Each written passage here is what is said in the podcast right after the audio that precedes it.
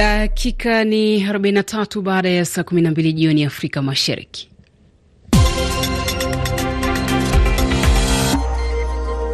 Kwenye mahojiano yetu jioni hii, rais wa Ufaransa Emmanuel Macron baadaye leo anatarajiwa kuongoza kikao cha viongozi wa Umoja wa Ulaya kujaribu kuzishawishi nchi wanachama kuendelea kuunga mkono nchi hizo, nchi ya Ukraine, wakati huu vita vikiingia mwaka wa tatu. Wachambuzi wa mambo wanaizungumziaje hatua hii? Benson Wakoli amezungumza na Daktari Brian Wanyama, mchambuzi wa siasa za kimataifa akiwa nchini Kenya. E, vita ambavyo pengine kwa upande wa Urusi ilidhania kwamba ingechukua pengine wiki moja, sasa ni miaka mitatu, na kwa sababu vita vimechukua muda mrefu zaidi ya miaka mitatu, sasa huenda vikachukua tena muda mwingine mrefu, kwa sababu sasa kuna mzoefu sasa. Ule upande ambao pengine ulidharau upande mwingine, ikiwa Urusi ilichukulia upande wa Ukraine kwa mzaha, wameona matokeo katika uwanja wa kivita. Ikiwa Ukraine nayo pia ilichukulia Urusi kwa kama kama mzaha, basi pia imeona matokeo katika uwanja wa vita. Sio rahisi kuweza tabiri vitachukua muda gani? Daktari, vita hivi vilipoanza, mataifa mengi sana yalionyesha kuunga mkono Ukraine, lakini ni kadri muda unavyosonga, mataifa mengine yanasalia kimya. Sahii kuna wasiwasi kwamba huenda miaka ijayo Marekani ikasitisha msaada wake.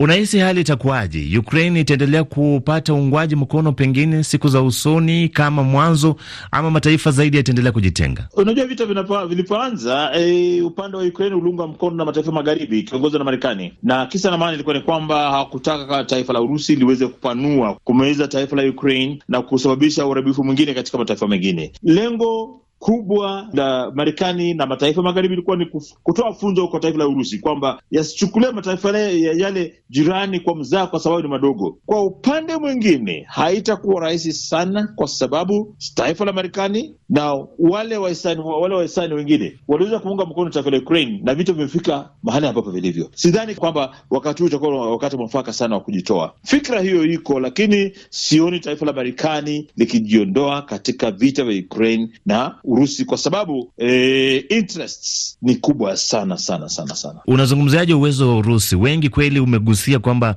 walifikiria vita hivi vitakuwa vya siku moja ama wiki moja. Unazungumziaje uwezo wa Urusi wakati huu tunapoingia mwaka wa tatu kwa vita hivi vya Ukraine? Oh, kuna kio ambacho rais wa Urusi Putin anaweza kutumia kujiangalia ile picha aliyoipiga wakati siku ile vita vilianza, akitangaza vita kwanza, na akipiga picha hiyo sahihi, imeonyesha wazi kwamba e, Urusi kama taifa ambalo liliogopewa kabisa na mataifa mengine ulimwenguni, ule uwezo wake kidogo umewekwa wazi bayana wazi kwamba ule uwezo wake una kipimo. Kabla kujulikana iliogopewa sana, lakini sasa kutokana utekelezaji wa kazi, utendaji kazi wa wanajeshi katika uwanja wa kivita, kidogo anaona ah, kumbe taifa hili kidogo si vile ambavyo ilifikiriwa. Nafikiri taifa ambalo limepoteza sana katika vita hivi ni Putin, pili taifa la Urusi.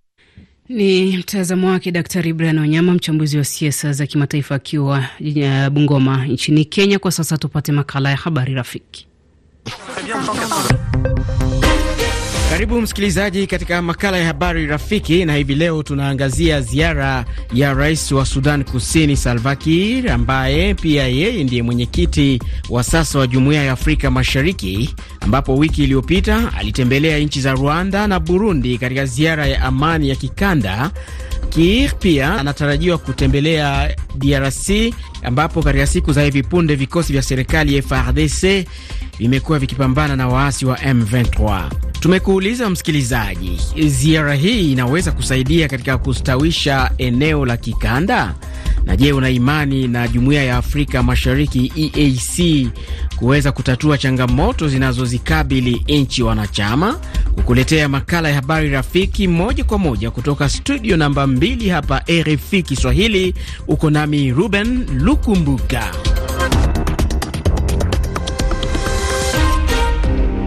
Tuanze kwa kusikiliza jumbe za sauti kwa njia ya WhatsApp. Hapa msikilizaji wa kwanza unaitwa Naitwa Prince Kimonge, natokea mji mkuu wa Bukavu, DRC. Mimi ziara ya Salva Kiir sitegemei kuwa inaweza kaleta amani katika ukanda huu, kwa sababu wameshindwa. Nchi za ukanda wa East African wanatumikisha siasa ambayo uh, sio nzuri. Uh, utakutana kuwa Jamhuri ya Kidemokrasia ya Kongo wana matatizo na Rwanda, Burundi wana matatizo na Rwanda, Tanzania wana matatizo sijui na Kenya. Kwa hiyo ni ukanda ambao unagubikwa na mgogoro wa kisiasa, kiuchumi. Kwa hiyo uh, sioni kuwa ziara hiyo inaweza kaleta matokeo mazuri katika kurejesha amani. Wanajeshi wa ukanda huo walitumwa Kongo, wamefanya nini? Hakuna. Asante.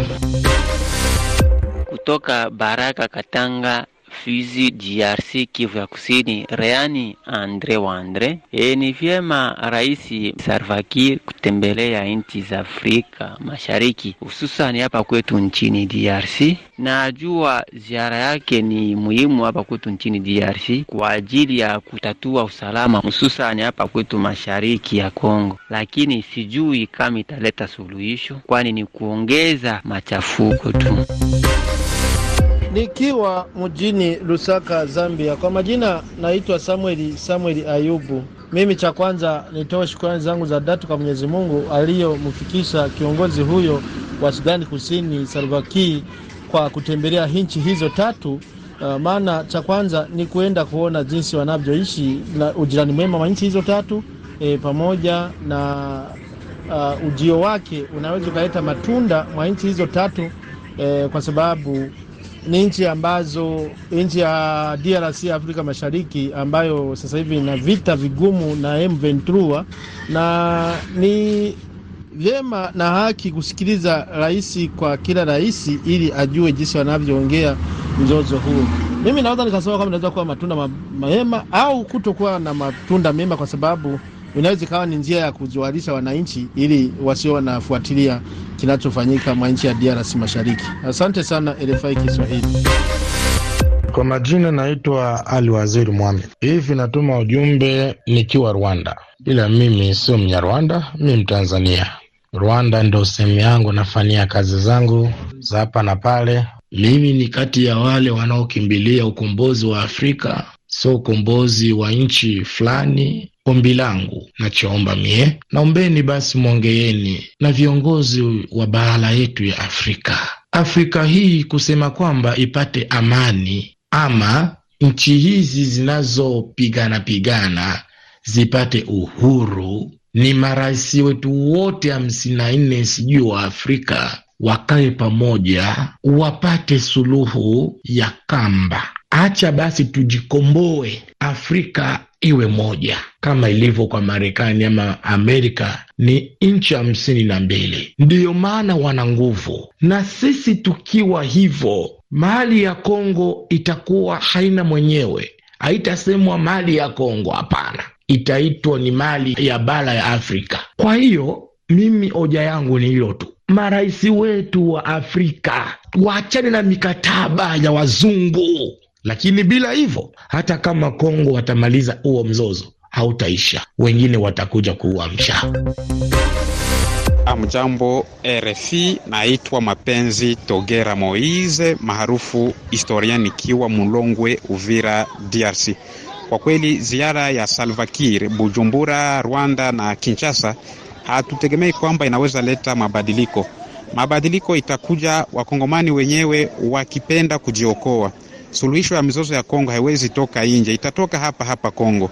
Ni kuomba tu jumuiya hizo zitusaidie, ikiwa kutakuwa na majadiliano, wajadiliane, nchi jirani ziache kuwasapoti uh, waasi.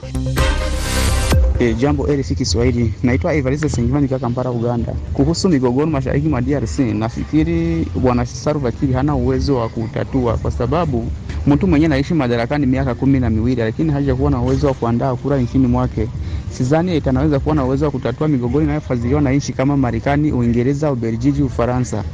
Nafikiri kwa sababu wanadiplomasia wa Kongo diplomasia yao iko chini, ndio sababu kwa nini wameendelea tufanya kama watu wa kujirejesha, lakini hana uwezo, hana uwezo. Kitu cha kufanyika nchini DRC ni kujenga jeshi lililo na uwezo wa kulinda mali yake, lakini vitu wengine hakuna. Nipitie jumbe zenu mlizozichapisha katika ukarasa wetu wa mtandao wa kijamii wa Facebook. Unaitwa Didier Belge ukiwa Goma huko DRC, unasema kwa kweli, mimi naona ziara ya rais wa Sudani Kusini inaweza kuleta mabadiliko, sababu yeye mwenyewe akifika hapa DRC atajionea ukweli namna tunavyoteseka hapa Goma na vita. Afike tu aone hali tunayoipitia.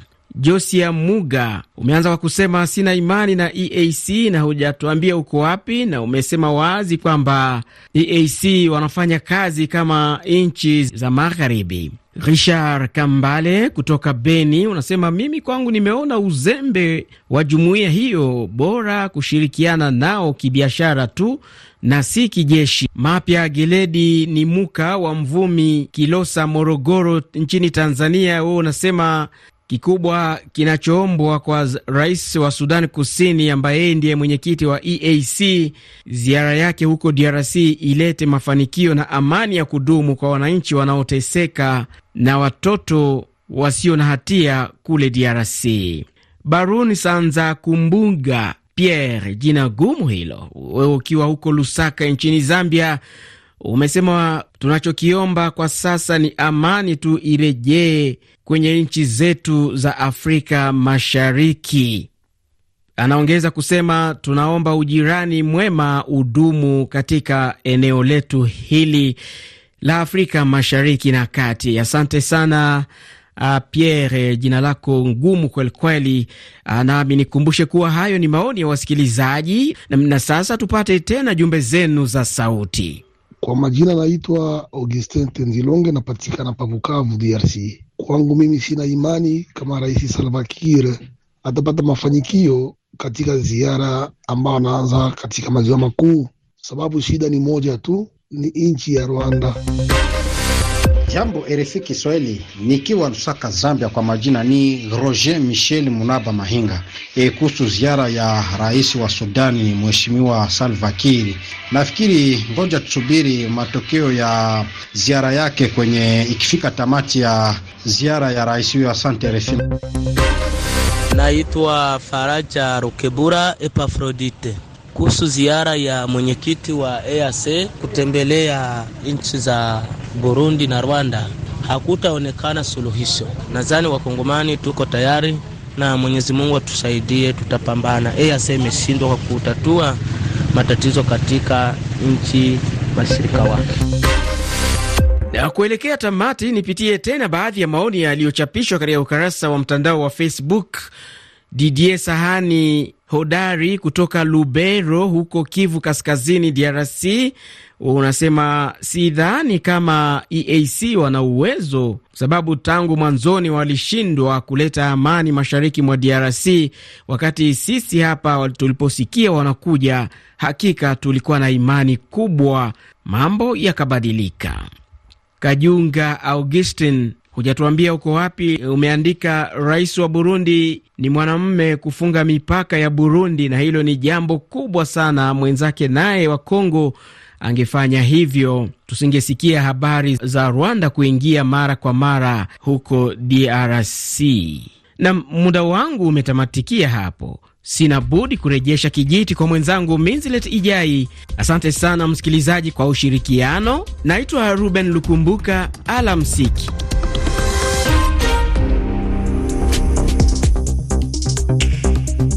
Na msikilizaji, nitamatishe matangazo jioni hii. Miongoni mwa habari tumekuwa nazo: Rais wa Uganda Yoweri Museveni akutana na kiongozi wa mashtaka ya katika mahakama ya kimataifa ya ICC Karim Khan. Jumuiya ya ECOWAS yaondolea vikwazo nchi ya Niger, na Umoja wa Mataifa waelezea kusikitishwa na taarifa za uongo zinazolenga kudhoofisha uhalali wa mashirika yake.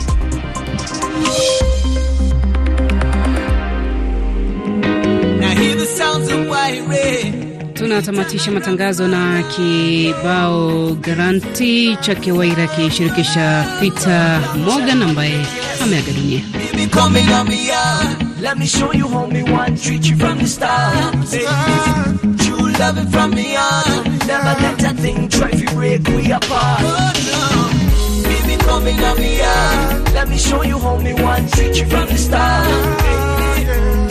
Loving from me on. Never let that thing try to break me apart. To you, to you, to you, to you. Let me guarantee this to you,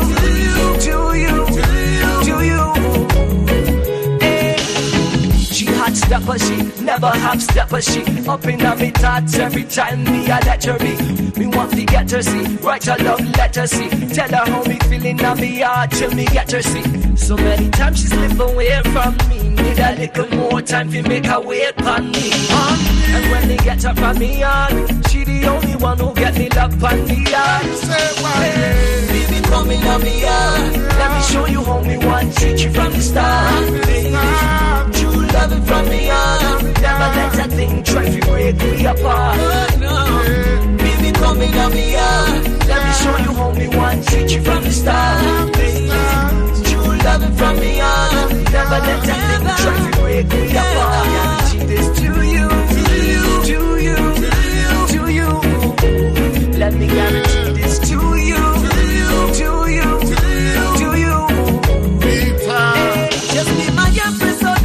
and I love you all the time. Take you to some places that is farthest from your mind that'll seem like a dream, but baby there'll be reality. This Rasta man is full of love,